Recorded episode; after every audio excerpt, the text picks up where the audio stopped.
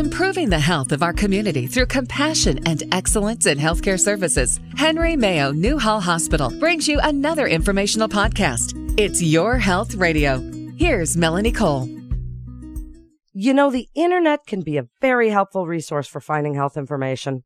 Of course, there's so much on the internet these days that it can often be difficult to know where to turn, whom to trust, and what to believe, so it's really important that you have the right tools to know what sites are best and safest to use. My guest today is Doctor Mufaddal Dahodwala. He's a primary care physician with U C L A Health, and he practices in Santa Clarita. Doctor Dahodwala, I love this topic so much. I'm so excited to have you on today because what we do is disseminate health information on the internet, and I myself use these resources for so much of the work that I do. How much do we know about online resources for health? What do we know about the accuracy of online health information? I have a million questions for you on this topic, so let's get started. Well, thank thank you so much for having me on. And I, I agree with you. This is a really important issue. And, you know, we're having more and more patients come to our office every day armed with information that they gathered from the internet. So uh, this is something we talk about a lot uh, with our patients here. And I, the first thing to realize is that, you know, not all information is good information, but there is a lot of good information out there. Um, and so it's really important to know where you're getting your information from, if it's applicable to you and your specific case, and what to do with it. Well, I think that's the most important thing is, is if it's applicable to you and what to do with it. So how do we check the online sources? How do we start finding that information and knowing we can trust it? You know, so many people, they put their symptoms in and right away they think they've got some horrible cancer. How do we know what to trust and what to put in when we're looking? So I think the first thing to do is to make sure that you're looking at a reputable site. Any website that is funded by or associated with a major medical center, whether it be the Cleveland Clinic or the Mayo Clinic, those are usually pretty good websites to get information about certain diseases, certain symptoms that could be associated with those conditions. And you're right, a lot of patients will sometimes just plug in their symptoms, and oftentimes you will be misguided into what your symptoms could really be pointing towards. I would say if you can focus your search mostly on peer-reviewed websites, whether it be Medline or Healthline or the ones associated with major medical groups um, like the Cleveland Clinic or the Mayo Clinic, you're you're much better off. I have a lot of patients who come in and, you know, we start them on certain medications, and the first thing they want to do is to look up the side effects, which I think is a totally reasonable thing and one that I would do as a, a user of medications myself. Uh, but it's really, really important to know that not all information that you read, even on reputable websites that may be listing known side effects of medications, are applicable in your particular case. So, for example, I had a patient last week that we started on cholesterol medication, and they went home, they looked up a bunch of the side effects from a reputable website that really tracks clinical trial data, and they came in with a list of about fifty different side effects that the medication was associated with, and they were fearful of starting the medication. But I think what's really important to know in general, whether it's related to medications or it's related to anything that's symptom-based, is that correlation is not the same as causation.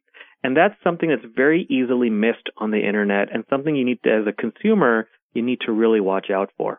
So what I mean by that is, in this particular patient, for example, he found fifty different side effects. And yes, these are side effects that are known to be associated with the use of this medication. But that doesn't mean that the medications have been shown to cause these side effects. They're just correlated with them. So I think the bottom line is, gather the information. I'm all about patients getting information on their own. It allows them to be stewards of their own health. Uh, but bring that information into your doctor. Go over the sources and where you're getting the information from, um, and, and talk about, hey, is this applicable in my case or not?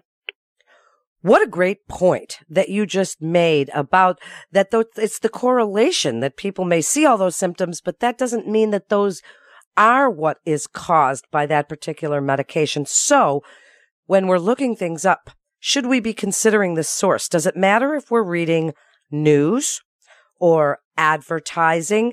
And what are some questions that you would like us to ask ourselves when searching out information? So the first thing is, who's publishing this information?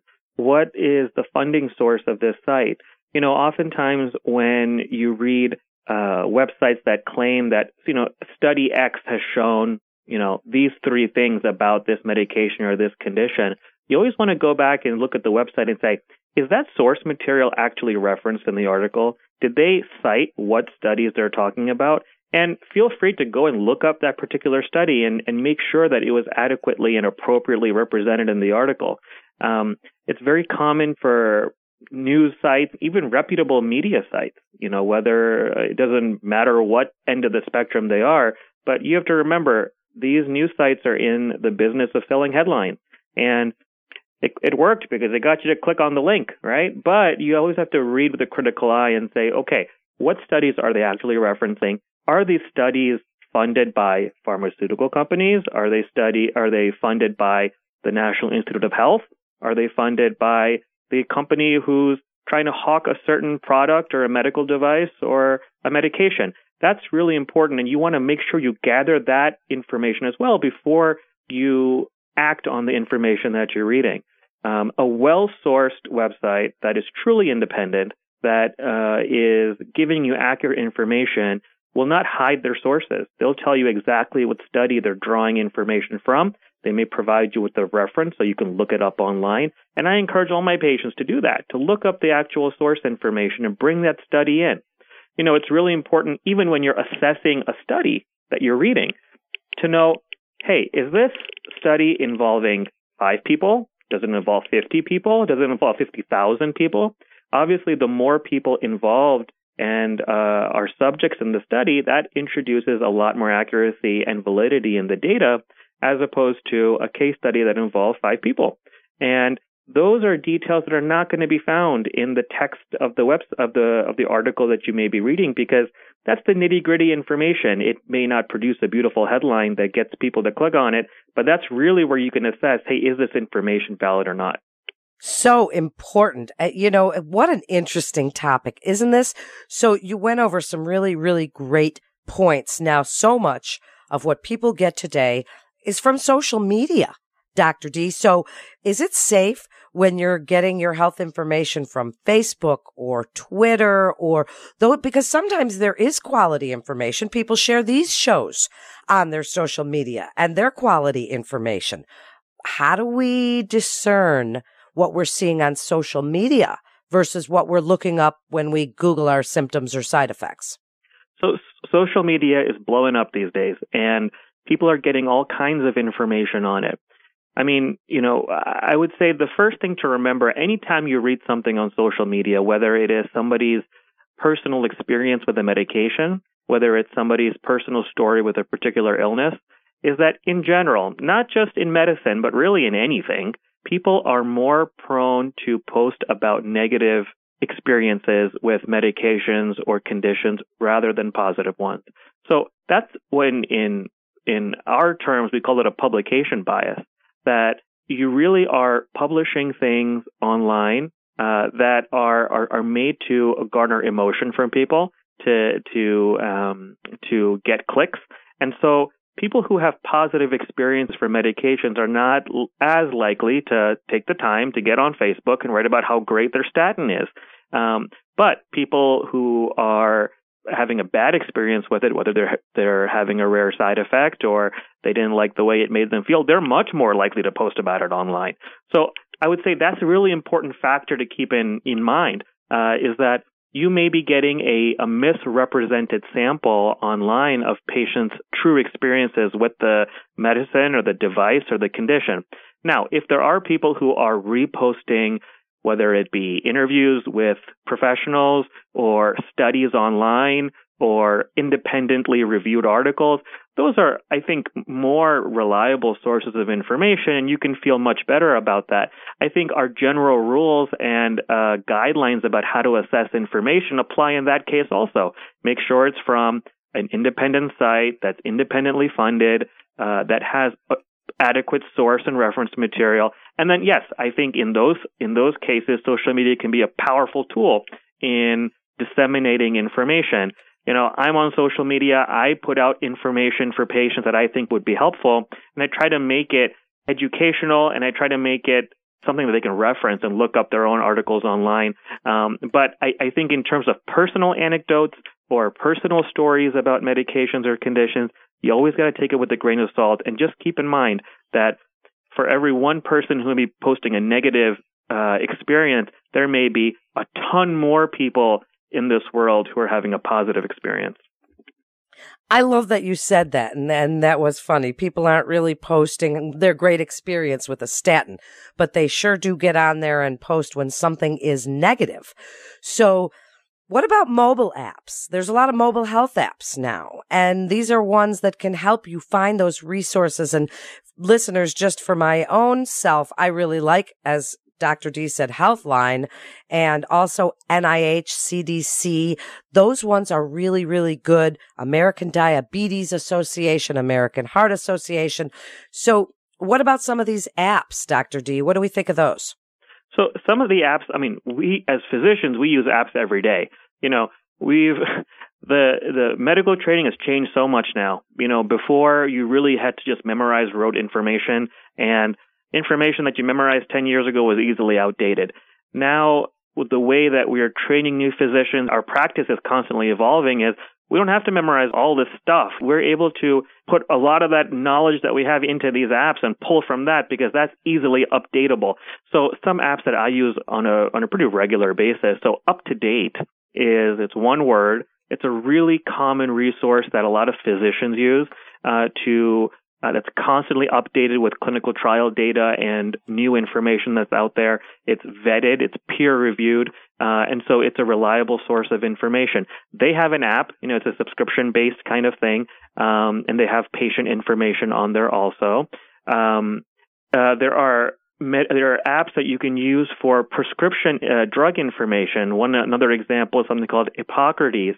Um, that is free. Anybody can download that one. And it gives you a lot of information about drugs and dosages and what are F D A-approved indications and what are known side effects with percentages of people who have experienced these side effects. So you know, hey, what's the more common one? What's the less common one? Um, that, that helps a lot. So I think apps are great. You have to have the right app, and you have to know, uh, again, where the information is coming from. But those are two that I like. Um, you're right. The American Heart Association, the American College of Cardiology, um, they put out a lot more, uh, you know, patient-friendly information that, that helps provide guidelines, provides, uh, provides ways for you to use the information on a daily basis. And those can be really helpful also. And before we wrap up, what do you want people to know when they start looking up? Okay, I mean, even if they're looking up on really quality websites, as a physician, what do you want them to know about when they're looking up the dreaded symptoms? You know, we've got pain in your ear. Oh my gosh, it could be brain cancer. You've got a headache, or you've got a little chest pain. Well, you're having a heart attack. Call nine one one. What do you want them to know about looking up those symptoms, and then talking with their doctor about those symptoms and being honest so that they can get an actual diagnosis instead of one online? Right. I think one of the the biggest positives of the internet is the ability to disseminate quality information. So I tell my patients, kudos for you to get on the internet, be uh, an advocate for your own health, look up your own symptoms, look up what possibilities there are. That's a good thing. You know, I, I want to empower, in my own practice, I try to empower patients and say, look, this is not my body. This is not your neighbor's body. This is your body. If you're not going to take care of your body, who is? And so go ahead, look up information, be critical of the information that you're reading, and make sure it's a quality source, and then take that information to your physician. The way I practice, I can't speak for all primary care physicians, but I encourage patients to bring in quality information and talk about it and say, hey, I found this thing. Does this make sense for my own case? Is this something that's applicable to me? Take that information to a professional who's been doing it for years and say, hey, w- what do you think about this? Do you think this is something we could try? I have patients who bring me information about new medications and new trials that are going on that I don't know about. That's great. We we learn things together. A lot of the times I have patients who bring in information and maybe that information is not applicable to that patient, so I put their mind at ease and say, okay, don't worry about it. Good job for bringing it in, but it's not something that you need to worry about. And then the flip side's also true, where patients are bringing in information and it's opening up our eyes to different things that, that could be going on here. So the bottom line, I would say, to answer your question is, great job. Look up your own information. Be a steward of your own health and your own best advocate. That's always encouraged. But don't act on that information immediately without talking about it and your own care with the professional who knows you from a medical standpoint. What a great way to end it. Doctor D, what a great segment. Absolutely fascinating and so important for all of us to hear that use the internet for all things health related. Thank you so much for joining us. And that wraps up another episode of It's Your Health Radio with Henry Mayo Newhall Hospital. Head on over to our website at henry mayo dot com for more information and to get connected with one of our providers. If you found this podcast as cool as I did, and really that is such great information that we all need to hear, please share it with your friends and your family. Share it on social media because that is quality internet health information and you're getting it right here. And check out all the other interesting podcasts in our library. I'm Melanie Cole.